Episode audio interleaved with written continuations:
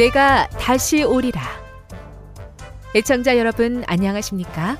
여기는 AWR 희망의 소리 한국어 방송입니다. 본 방송은 천국 복음을 온 세상에 전파하기 위해 제7일 안식일 예수재림교회가 설립한 세계 방송망입니다. AWR 희망의 소리는 유럽, 라틴 아메리카, 아프리카, 러시아, 아시아의 방송망을 통해 전 세계에 복음을 전파하고 있습니다. AWR 아시아 희망의 소리 방송국은 한국어 방송을 매일 8시간씩 송출하고 있습니다. 희망의 소리 방송은 인터넷과 스마트폰을 통해서도 언제나 청취하실 수 있습니다. 들으실 수 있는 인터넷 주소는 awr.org입니다. 이 시간 희망의 소리 한국어 방송과 함께 보람있고 유익한 시간 되시기 바랍니다. 내가 다시 오리라. 여기는 AWR 희망의 소리 한국어 방송입니다.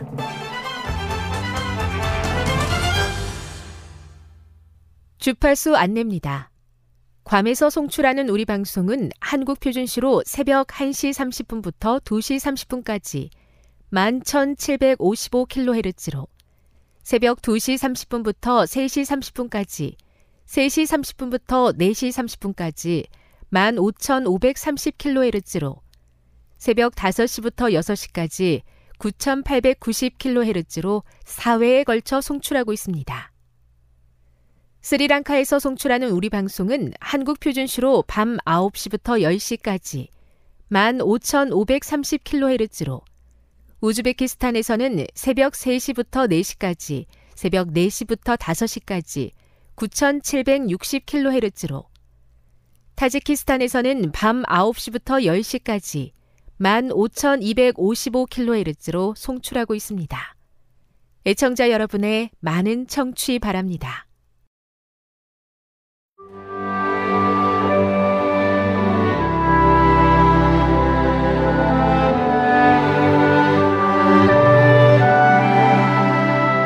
읽어주는 교과 넷째 날 1월 10일 수요일 절망에서 소망으로 하나님이 우리에게서 아주 멀리 계신 것처럼 느낄 때가 있었을 것이다.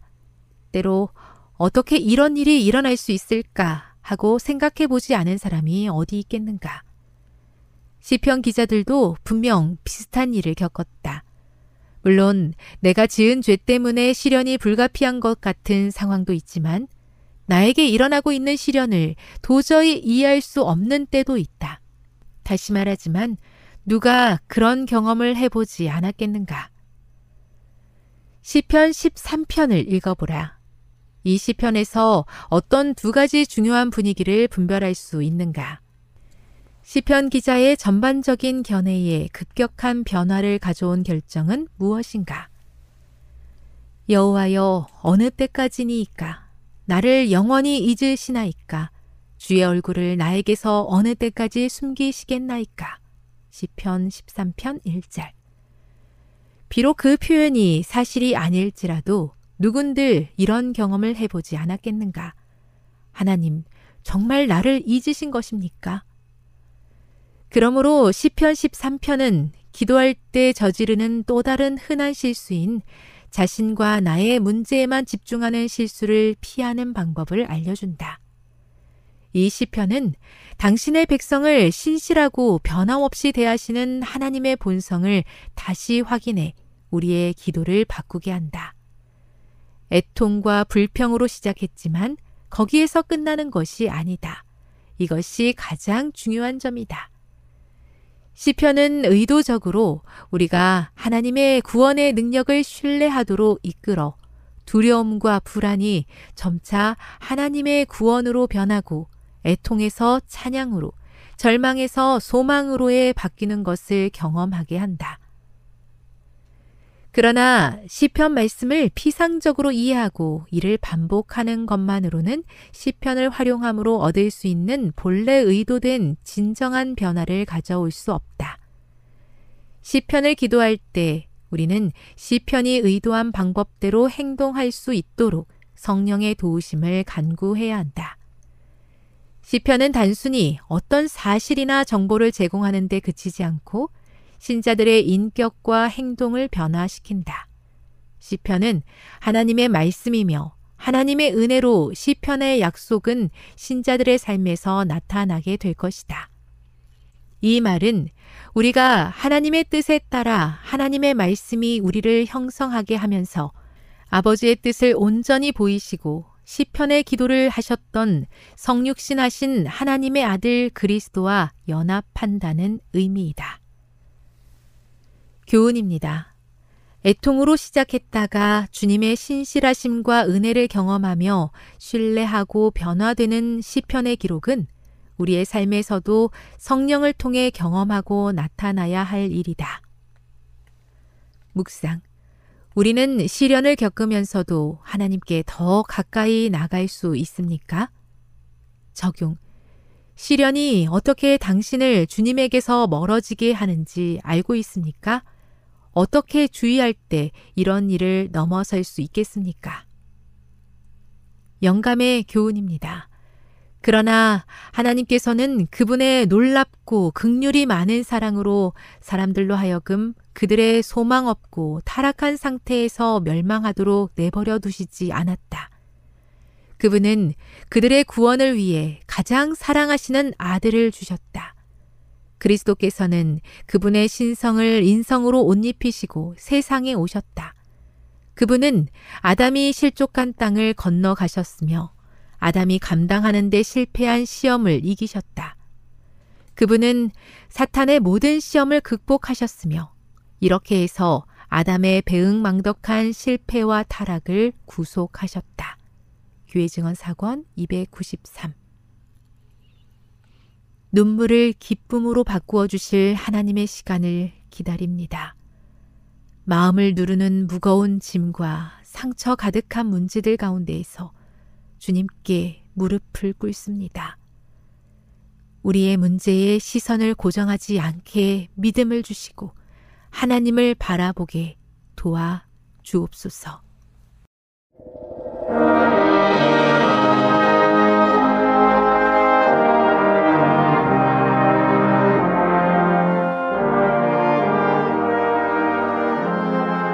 시청자 여러분 안녕하십니까 하나님의 귀한 말씀으로 함께 감동과 은혜를 나누는 시간입니다.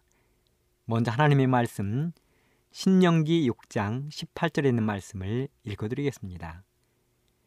여호와의 보시기에 정직하고 선량한 일을 행하라. 그리하면 네가 복을 얻고 여호와께서 내 열조에게 맹세하사 내 대적을 몰수히 네 앞에서 쫓아내리라 하신 아름다운 땅을 들어가서 얻으리니 여호와의 말씀과 같으리라. 여기 있는 말씀을 보면 하나님 보시기에 정직하고 선량한 일을 행하면 하나님께 복을 얻고 하나님께서 우리들에게 약속하신 아름다운 땅을 들어가서 얻고 행복한 생활을 하겠다는 약속의 말씀입니다. 저는 오늘 여기 있는 신명기 6장 18절의 말씀을 중심으로 소명으로 사는 그리스도인 이런 주제로 여러분들을 찾아왔습니다. 소명이라는 말을 사전에서 찾아보면 이렇게 기록이 되어 있습니다. 들추어 밝힘. 또 소명이라는 말을 법률적인 용어로 살펴보면 당사자가 주장하는 사실에 대하여 법관을 하여금 그 사실이 확실한 것으로 추측하게 함 또는 그 상태에 이르도록 당사자가 증거를 제출함 이렇게 되어 있습니다. 소명이라는 말이 자주 사용되는 곳은 목사의 소명이라는 말이 있습니다. 내가 말로 나는 목사요 라고 말을 안 해도 다른 사람들이 바라보면서 아, 저 사람은 목사구나 하고 알아보도록 삶을 통하여 증거하는 것이 목사의 소명이 되겠습니다. 그리스도인의 소명도 있습니다. 내가 말로 나는 예수님을 믿는 사람이요. 나는 교회를 다니는 사람이요. 이렇게 말을 하지 않아도 다른 사람들이 그 사람의 행동과 말과 삶을 통하여 맞아. 저 사람은 예수 믿는 사람이 맞아. 이렇게 인정해 주는 것이 그리스도인의 소명이 되겠습니다.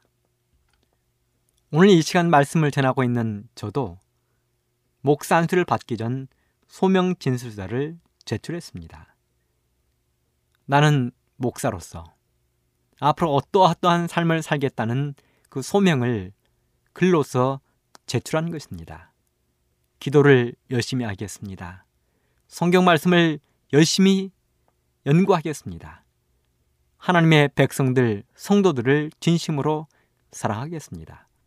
목숨을 다하여 교회를 보호하겠습니다. 이런 소명을 적어냈던 기억이 있습니다. 목사들만 이런 소명서를 제출하는 것이 아닙니다. 목사의 아내가 된 사모들도 소명 진술서를 기록하게 되어 있습니다. 저희 아내도 사모로서의 소명 진술서를 제출했습니다. 저는 목사의 아내로서 남편을 뒤에서 잘 보필하며 아이들을 잘 양육하고 성도들을 잘 받들겠다는 그 소명서를 진술했던 경험을 저희 집사람도 가지고 있습니다. 그렇습니다. 모든 그리스도인들에게는 소명이 있습니다. 내가 말과 행동을 통하여 모든 삶을 통하여 예수님을 다른 사람들에게 소개하는 것, 다른 사람들로 하여금 알게 하는 것, 이게 그리스도인의 소명이 되겠습니다. 그리스도인들의 지상 과제가 있습니다. 우리 살고 있는 이 마을, 이 동네, 이 나라, 이 세상이 하나님의 나라가 되도록 하는 것, 곧 천국을 만들어 가는 것이 그리스도인들의 지상 과제가 되겠습니다. 그리스도인들은 이 세상을 천국으로 만들기 위하여 하나님의 나라를 만들기 위하여 그리스도인의 소명을 다해야 하는 것입니다. 제가 최근에 읽은 책 가운데 기적의 사과나무라는 책이 있습니다. 그 책의 줄거리는 나는 정직한 자의 형통을 믿는다 하는 것인데요. 이 책은 2009년 7월에 나온 책입니다. 이 기적의 사과라는 책을 읽어보면 이런 내용이 나옵니다. 눈물나게 맛있는 사과. 한 입 베어보는 순간 온몸에 세포가 환호하는 사과. 심까지 먹어버리게 되는 썩지 않는 기적의 사과. 그렇습니다. 이 책의 내용을 이렇게 간추려 보자면 세계 최초로 썩지 않는 사과를 생산해서 온 세상을 뒤흔든 감동 휴먼 스토리가 숨어 있습니다. 지난 2006년 12월 7일 일본의 유명한 방송국인 NHK 방송국에서 이 내용을 방송을 했습니다. 이 기적의 사과는 온라인 판매에서 3분 만에 품절이 되는 사과라고 합니다. 이 기적의 사과로 만든 수프를 먹으려면 1년을 기다려야 하는 기적의 사과라는 것입니다. 그래서 일본 사람들의 소망이 하나 있는데 그 소망은 단 한 번만이라도 기무라 씨의 사과를 먹어보고 싶어요 하는 것이라는 것입니다. 이 책의 주인공은 일본인 기무라 아키노리 씨입니다. 그 사람은 1949년 일본의 아오모리 이치가와에서 출생했습니다. 그는 실업계 고등학교를 졸업했습니다. 그리고 제조회사에 취직한 다음 열심히 일을 하다가 사정이 생겨서 1년 만에 자기의 고향으로 되돌아왔습니다. 그리고 그는 1978년부터 자연농법에 심취하여 자연농법 사과 재배를 시작했습니다. 이 자연농법이라는 것은 사과 재배를 하면서 단 한 방울의 농약도 비료도 주지 아니하면서 완전히 자연적으로 사과를 재배하는 것입니다. 그가 자연농법 사과 재배를 시작하게 된 그 동기는 사랑하는 아내가 너무 피부가 연약해서 농약에 대해 예민해서 농약이 들어간 그런 식물들을 먹을 수 없는 상황에 처했기 때문입니다. 그래서 그가 호기심으로 책을 한 권 읽었는데 그 책이 바로 자연농법에 관한 책이었습니다.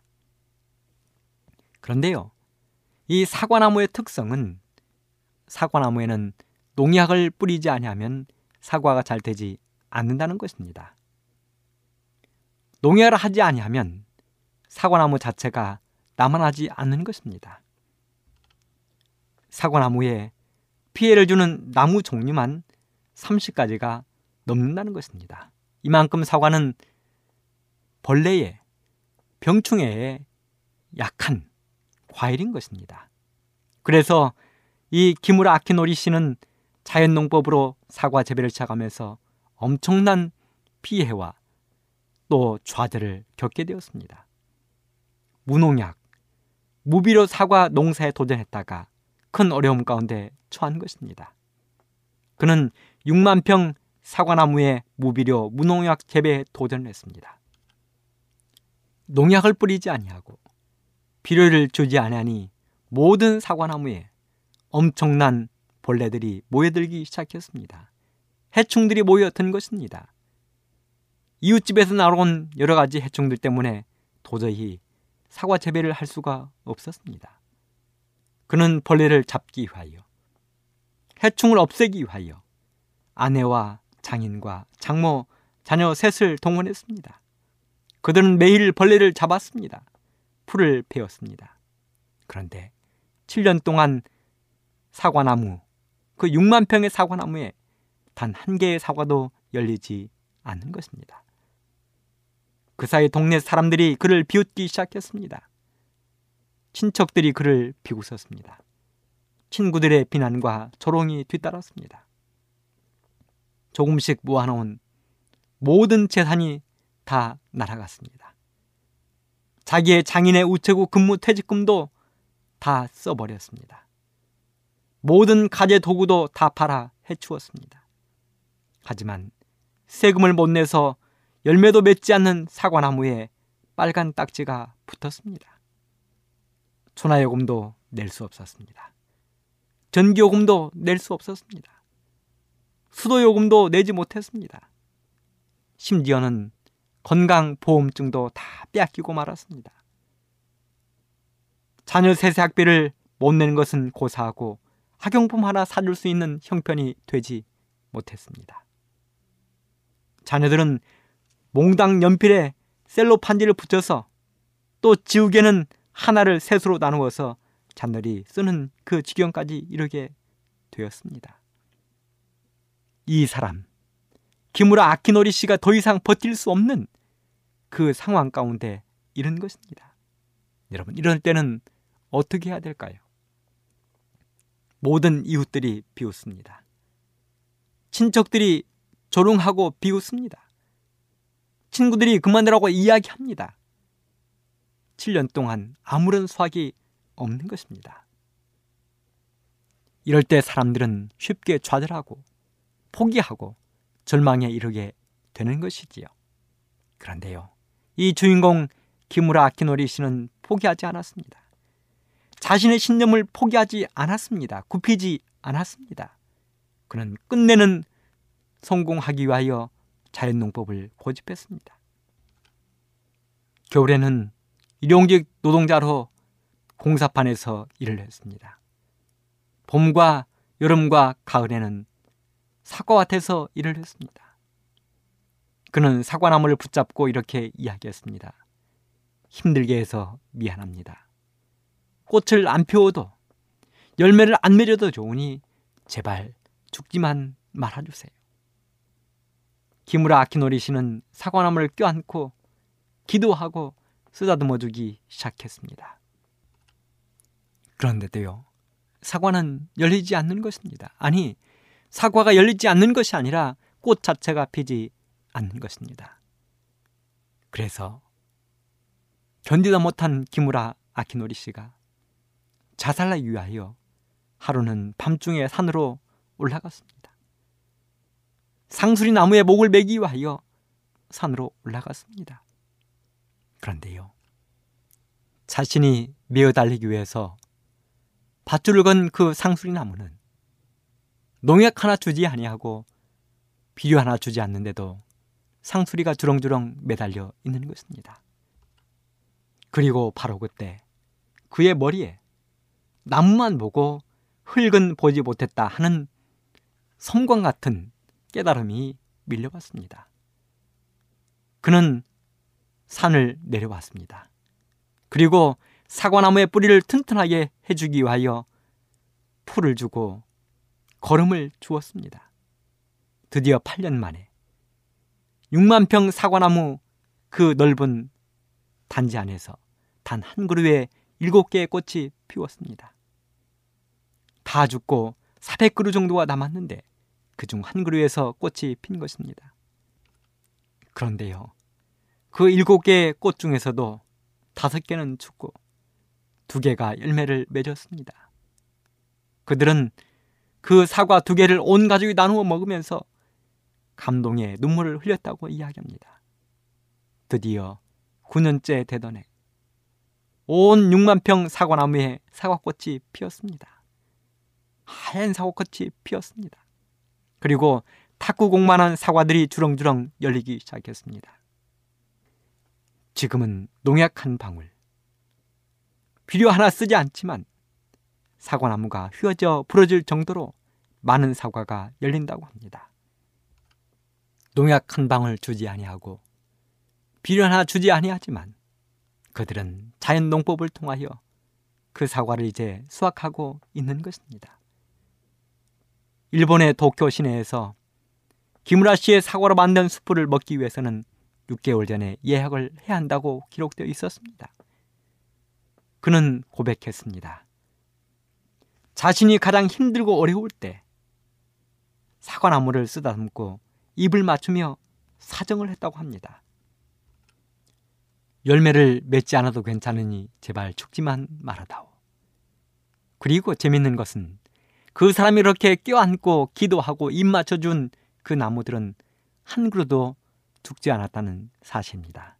그런데요, 듬성듬성 죽은 나무들이 있었는데 그 나무들은 이 사람이 빼먹고 간 나무들, 쓰다듬어주고 기도하지 아니하고 입 맞춰주지 아니한 그 나무들이 죽었다는 사실입니다. 그리고 그 나무들은 한 줄이었는데 바로 이웃과의 경계선의 나무들. 사람들 보기에 창피해서 껴안고 입 맞춰주고 기도해주지 못한 그 나무들이 모두 말아 죽었다는 사실입니다. 그리고 그는 그 책 가운데 마지막에 이렇게 기록했습니다. 정직은 나무에게도 통하는 것이다. 정직은 나무에게도 통하는 것이다. 그는 무너지지 않는 신념, 소명을 가지고 자연농법에 임했고 끝내는 성공을 거두었습니다. 사랑하는 애청자 여러분, 소명으로 움직이는 그리스도인의 삶이란 어떤 삶일까요? 첫째는 손해를 보더라도 하나님의 방식대로 사는 삶입니다. 내가 손해를 보더라도 하나님의 방식대로 사는 삶. 그리스도인의 삶은 세상의 사고방식과 다른 것입니다. 손해를 보더라도 하나님의 방식대로 사는 것입니다. 시편 126편 5절 6절은 이렇게 기록했습니다. 눈물을 흘리며 씨를 뿌리는 자는 기쁨으로 거두리로다. 울며 씨를 뿌리러 나가는 자는 정령 기쁨으로 그 단을 가지고 돌아오리로다. 눈물을 흘리더라도 정직하게 씨앗을 뿌려 곡식을 수확하는 것입니다. 꾀부리지 않는 것입니다. 창세기 12장 2절로 3절은 이렇게 기록했습니다. 너는 복의 근원이 될지라. 너를 축복하는 자에게는 내가 복을 내리고 너를 저주하는 자에게는 내가 저주하리니 땅의 모든 족속이 너를 인하여 복을 얻을 것이니라. 하나님께서 아브라함을 부르시며 하신 말씀입니다. 저는 이 말씀을 너무도 좋아합니다. 일단 우리 그리스도인들은 세상 사람들과 스케일이 다릅니다. 생각이 다르고 마음 씀씀이가 다릅니다. 하나님을 믿는 사람들이 말입니다. 하나님을 믿는 우리 때문에 이 동네가 복을 받을 것이다. 하나님을 믿는 우리 때문에 이 나라가 복을 받을 것이다. 하나님을 믿는 우리 때문에 이 민족이 복을 받을 것이다. 나 때문에 우리 마을이 복을 받고 나 때문에 우리 가족이 복을 받는 것입니다. 성경은 우리 모든 그리스도인들이 이 세상에 복의 근원이 되어야 한다고 가르치고 있습니다. 우리 한국의 믿음의 선배들은 이것을 잘 알고 있었습니다.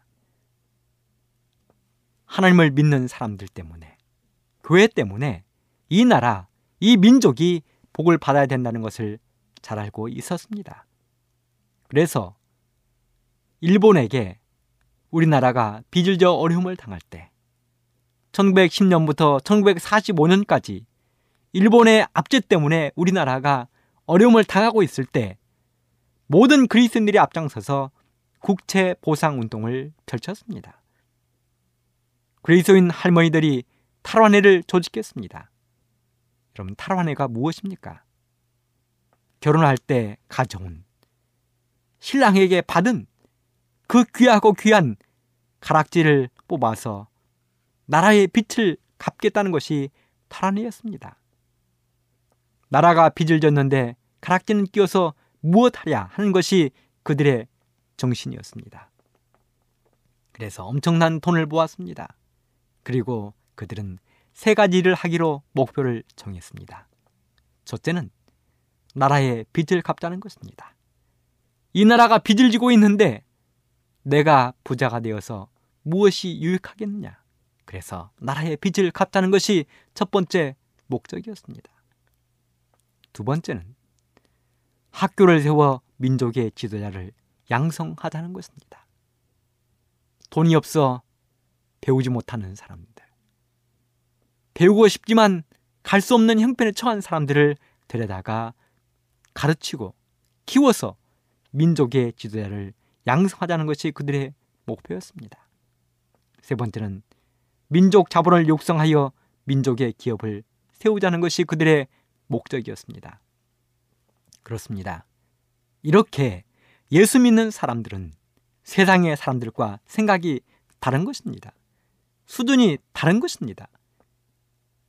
예수 믿는 사람들이 세상 사람과 똑같이 말하고, 똑같이 먹고, 똑같이 생각하고, 똑같이 행동한다면 다를 게 무엇이 있겠습니까? 예수 믿는 사람, 소명으로 사는 사람들은 손해를 보더라도 하나님의 방식대로 살아가는 훌륭한 사람들이 바로 예수 믿는 사람들인 것입니다.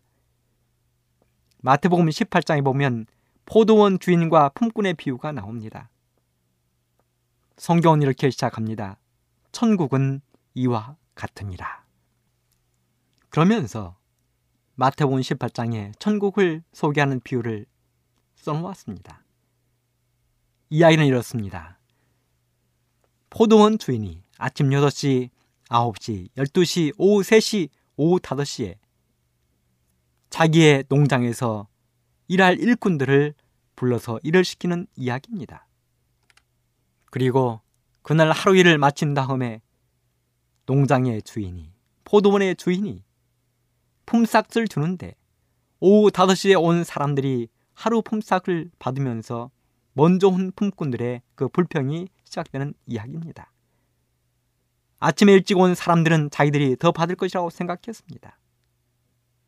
오후 5시에 온 사람들이 하루 품삯을 받았으니 자신들이 마땅히 더 받을 것이라고 생각한 것입니다. 그리고 그들의 불평은 당연한 것이었습니다. 조금도 문제가 되지 않았습니다.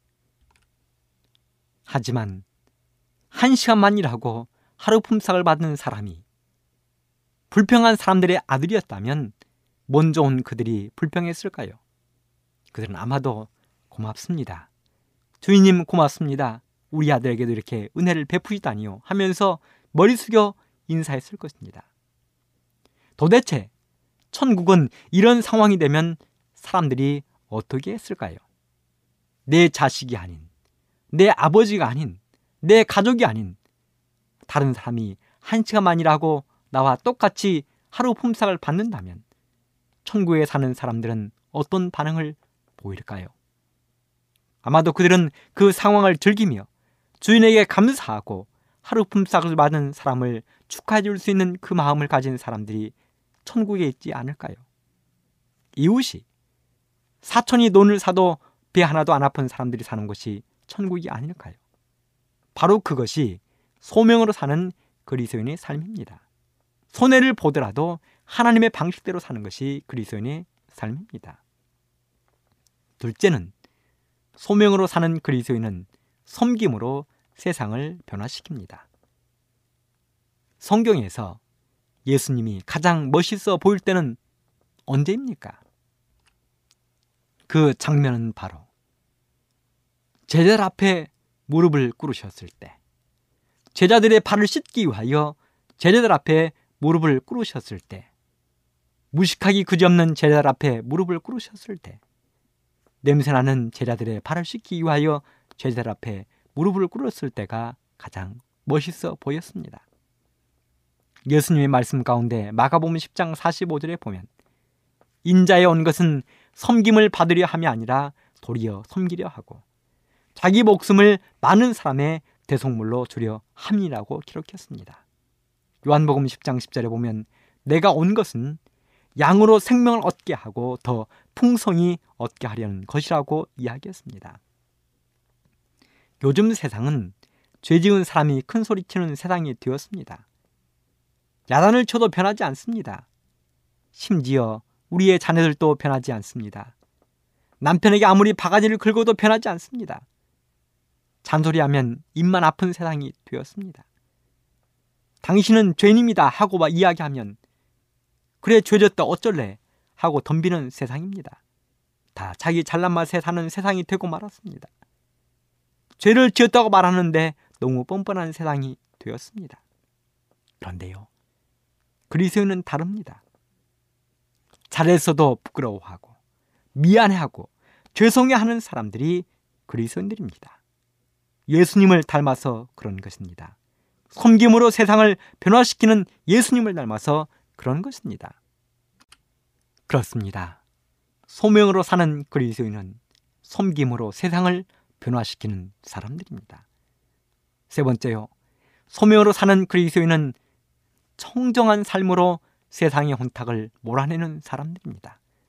성경 열왕기하 2장 19절로 20절에 이런 말씀이 기록되어 있습니다.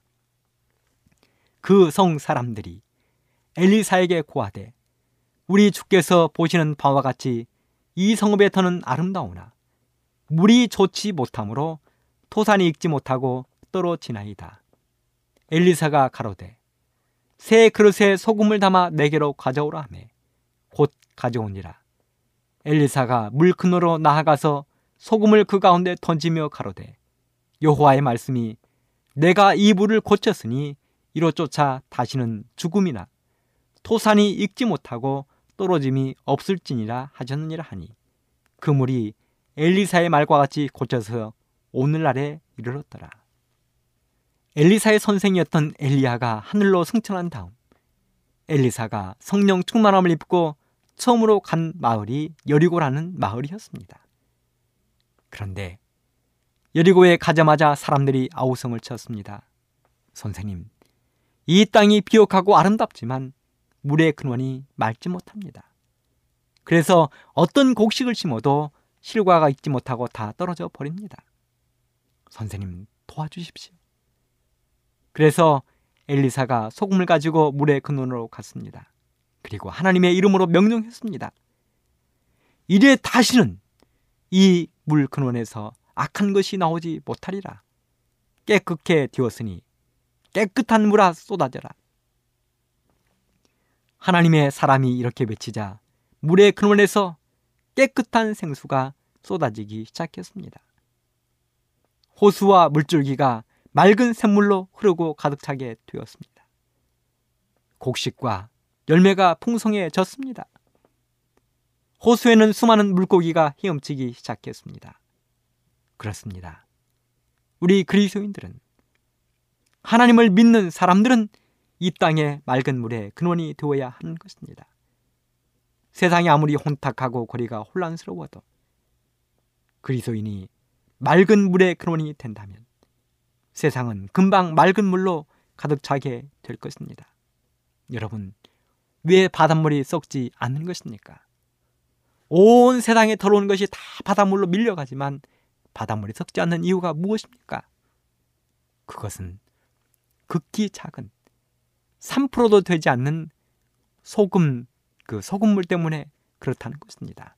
그렇다면 우리 그리스도인들이 이 땅에 적어도 10%, 20%, 30%에 가까운 그리스도인들이 살고 있는 이 땅에서 그리스도인들이 자신들의 소명을 다 한다면 이 세상은 금방 맑은 물로 가득 차게 될 것입니다.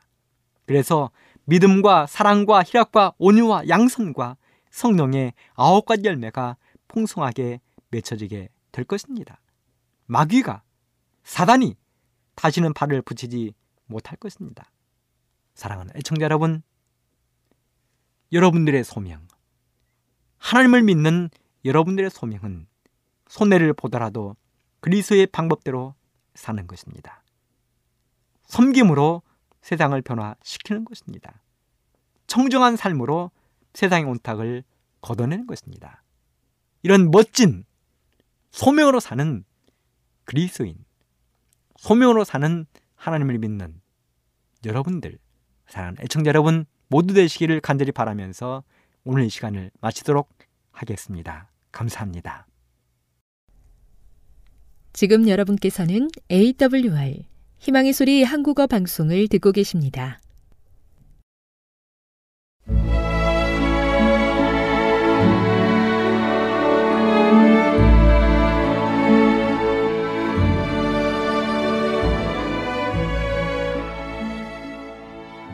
애청자 여러분 안녕하십니까? 명상의 오솔길의 유병숙입니다. 이 시간은 당신의 자녀들과 교회를 돌보시는 하나님의 놀라운 능력의 말씀이 담긴 엘렌지 화이처 교회 증언 1권을 함께 명상해 보겠습니다.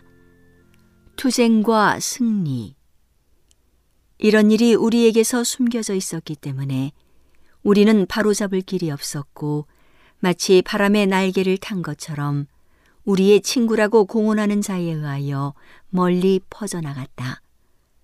우리는 조사해보고 또한 최근에 거의 모든 교인이 고백한 바를 통하여 한 가지나 그 이상의 그런 거짓 소문들을 거의 모든 사람이 완전히 사실로 믿고 있다는 것과 그리스도인이라고 공언하는 자가 우리에 대하여 비난하고 가혹함과 무자비한 감정을 품고 있대 특별히 생활과 자유를 위하여 투쟁하고 있는 연약한 나의 남편에 대하여 그러하다는 것을 발견하고 놀랐다.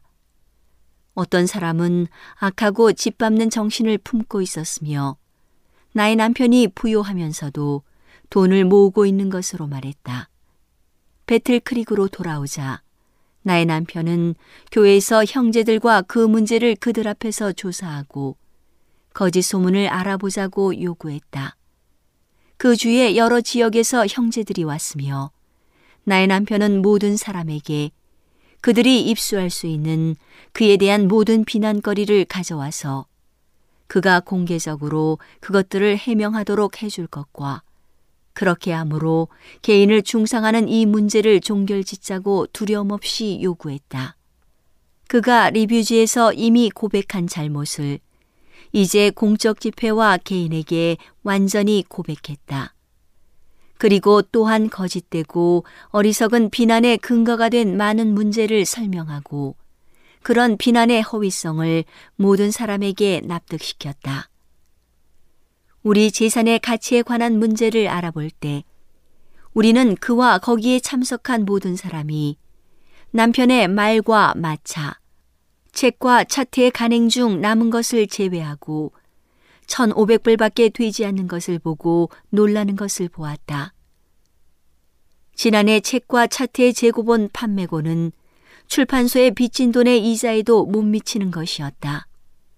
이 책과 차트는 현재로서는 큰 재산으로 칠 수 없고 우리의 현 상황에서 볼 때 분명히 그러하였다.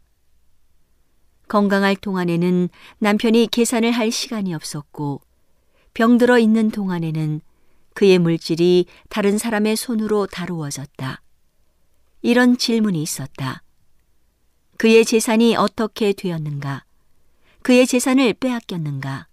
계산에 잘못이 생겼는가?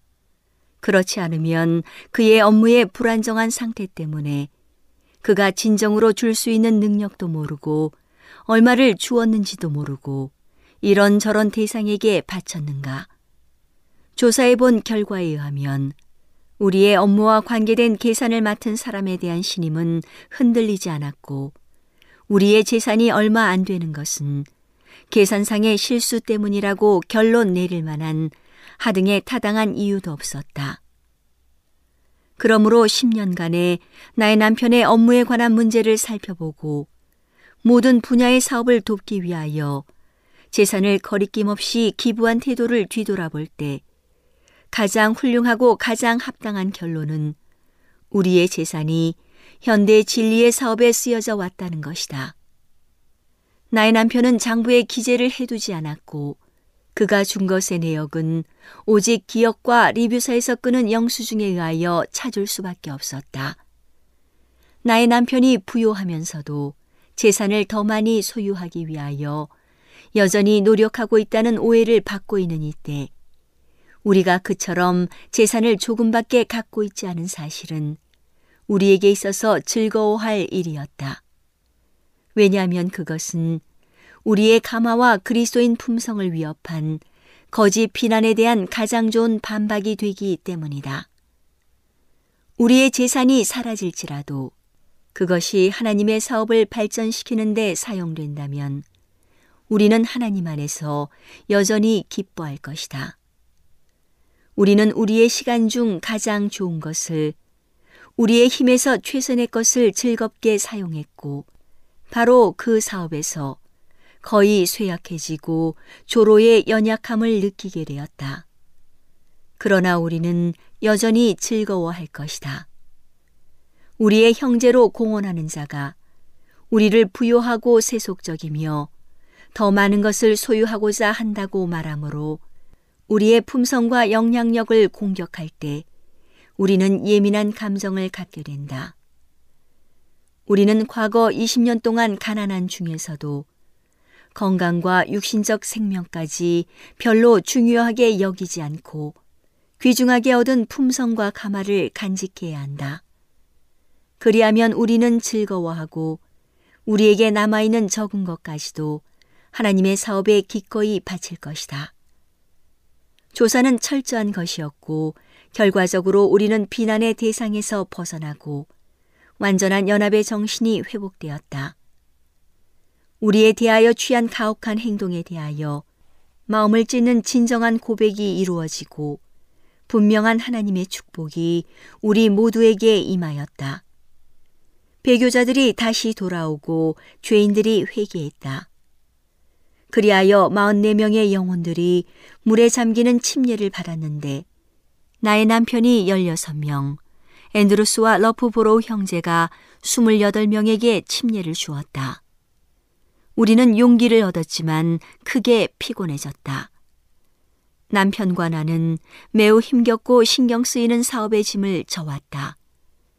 우리의 약한 상태에서 우리가 어떻게 조사를 받았으며 거의 모든 사람들이 우리를 대적하는 감정을 가지고 있음에도 불구하고 설교하고 권면하고 저녁 늦게까지 집회를 갖고 나와 함께 남편이 일하면서 인쇄를 위한 것을 준비하고 교정하고 있는지 오직 하나님만이 아실 것이다.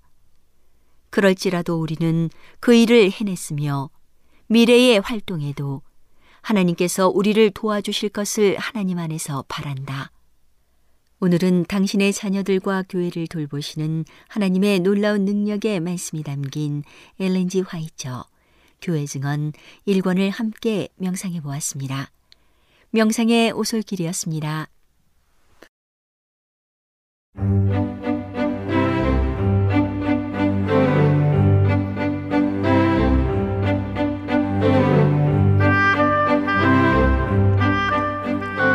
여러분 안녕하세요. 신비한 자연에서 몇 가지 주제를 골라 소개해 드리는 아름다운 세계 시간.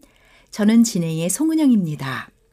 브라질넛은 브라질 땅콩이라는 이름으로도 잘 알려진 견과류의 일종으로 브라질과 볼리비아, 페루 등지에서 연간 2만 톤 이상 생산됩니다. 옛날부터 아메리카 원주민들이 식량으로 채집해 왔으며 20세기에 들어서 상업적인 목적으로 재배되기 시작했습니다. 브라질넛의 열매는 일단 커다란 크기가 특징이며 셀레늄이 풍부하다고 알려져 있습니다.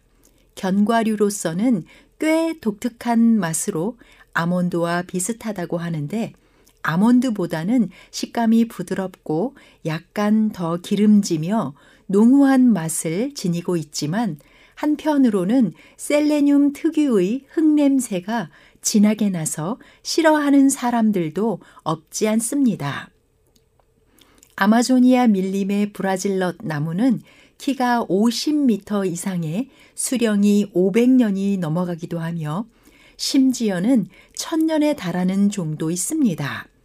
나무를 심은 지 몇십 년은 지나야 열매가 맺기 시작하고 열매가 완전히 자라기까지도 420일 이상이 걸리기 때문에 재배하기는 어려우며 무엇보다 멸종 위기의 취약종 식물이라서 목재가 매우 뛰어남에도 불구하고 벌목을 하면 법적인 처벌을 받습니다. 그래서 밀림을 밀어버린 브라질의 밭에서는 브라질넛 나무만 드문드문 남은 광경을 볼 수도 있습니다. 멸종 위기종을 살리고 부차적으로 수입원이 되어 실제로 서식지에서는 지역 주민의 중요한 소득원 중 하나로 보호를 받습니다.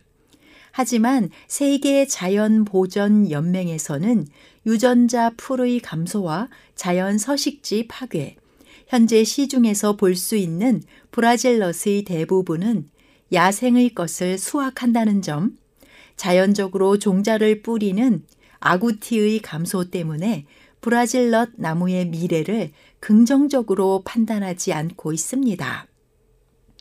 브라질넛은 열매가 완전히 자라기까지는 14개월이 걸리며 공처럼 생긴 열매 껍데기를 자르면 두꺼운 외피에 쌓인 씨앗이 차곡차곡 들어차 있는 것을 볼 수 있는데 야생적으로는 두꺼운 외피를 뚫을 수 있는 동물이 아구티밖에 없기 때문에 아구티에 의해서 퍼집니다.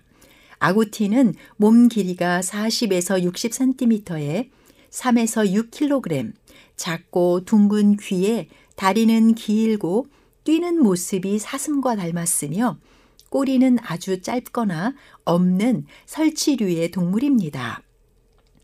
아구티의 채모는 짧고 주황색을 띤 다갈색이며 후반신의 털은 길고 아름다운 오렌지색으로 갈색과 흑갈색, 오렌지색이 어우러져 있으며 등은 회색입니다.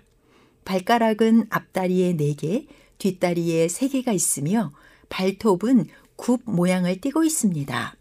아구티는 나무의 열매와 잎, 뿌리를 먹고 새끼는 한 배에 두 마리를 낳습니다. 새끼는 나올 때 이미 털이 있고 눈을 뜨고 있어 태어나자마자 돌아다니지만 20주 정도 어미와 함께 생활합니다.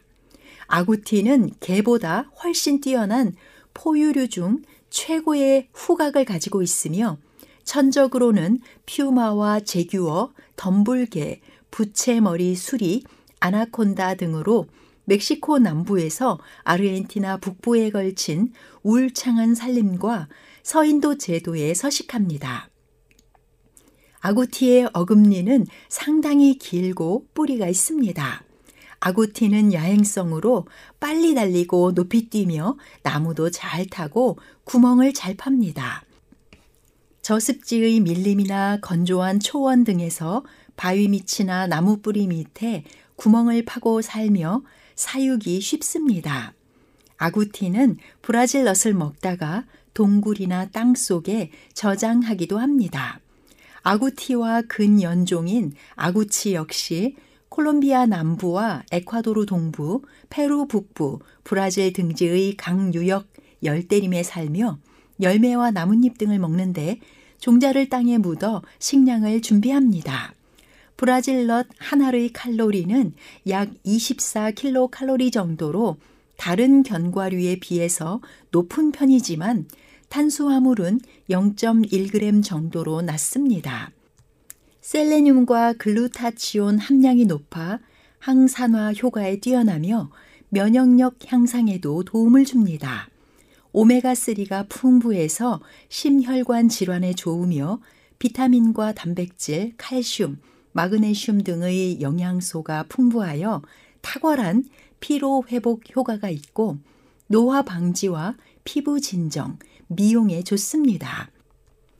셀레늄은 갑상선 활성 호르몬의 보조인자로 작용하여 갑상선 기능을 조절합니다. 요거트와 함께 섭취 시 흡수율이 높아지며 샐러드와 함께 섭취하면 항암 효과가 더 높아집니다. 브라질 넛의 셀레늄 함량은 셀레늄이 많이 함유되었다고 알려진 다른 식품들의 수십, 수백, 수천 배 수준이어서 셀레늄 함량이 두 번째로 많은 식품에서부터 아홉 번째로 많은 식품까지 모두 합한 것보다도 많아 단연 셀레늄의 왕이라고 불립니다. 셀레늄은 신체의 필수적인 미량 원소 무기질이며 정상적인 산소 대사 과정에서 생기는 자유기로부터 세포를 지키는 항산화 효소의 중요한 구성 성분입니다. 자유기가 세포를 상하게 하고 몇 가지 만성 질환을 일으키는 원인이 될 수 있기 때문에 우리 몸은 항산화제와 같이 자유기의 양을 조절하는 방어 체계를 가지고 있습니다. 면역 체계와 갑상선의 정상적인 기능을 위해서도 셀레늄은 필수적입니다. 대부분의 나라에서는 식물성 식품이 셀레늄의 주된 공급원입니다. 지역에 따라 흙에 들어있는 셀레늄의 양이 다른데 그 양에 따라 흙에서 자라는 식물성 식품에 포함된 셀레늄의 양이 영향을 받습니다. 하지만 셀레늄은 미량 영양소이기 때문에 지나치게 또 과하게 섭취하면 독성이 나타나 부작용을 일으킵니다. 실제로 과량 복용 시 구토와 불안, 탈모가 나타나고 손톱이 갈라지는 증상이 생깁니다. 브라질 너트 한 알에 약 77 마이크로그램 정도의 셀레늄이 들어있는데 성인의 일일 섭취 권장량은 50에서 200 마이크로그램 정도이고 안전한 섭취량은 400 마이크로그램 정도입니다.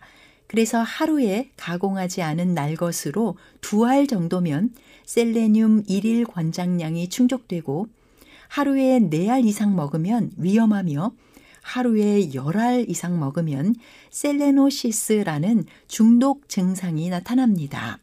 보통 견과류를 많이 먹지 말라고 하는 이유는 과도한 열량과 지방 때문에 영양 불균형이 생겨서 그런 것이지만 브라질넛은 셀레늄 중독 증상을 방지하기 위해 섭취를 제한하도록 권장합니다.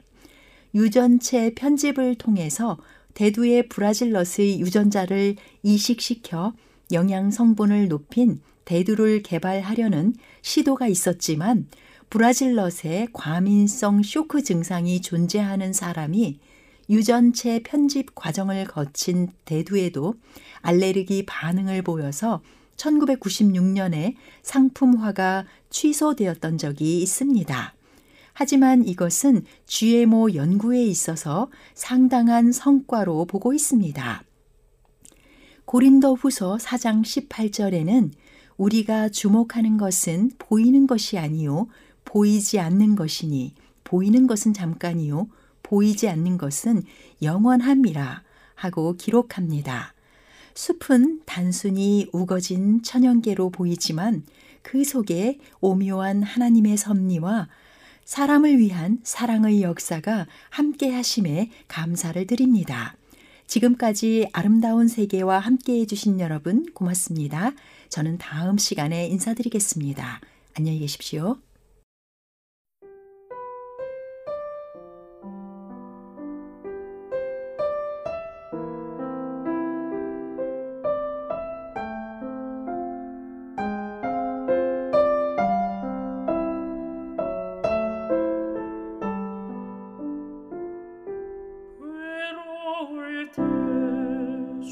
주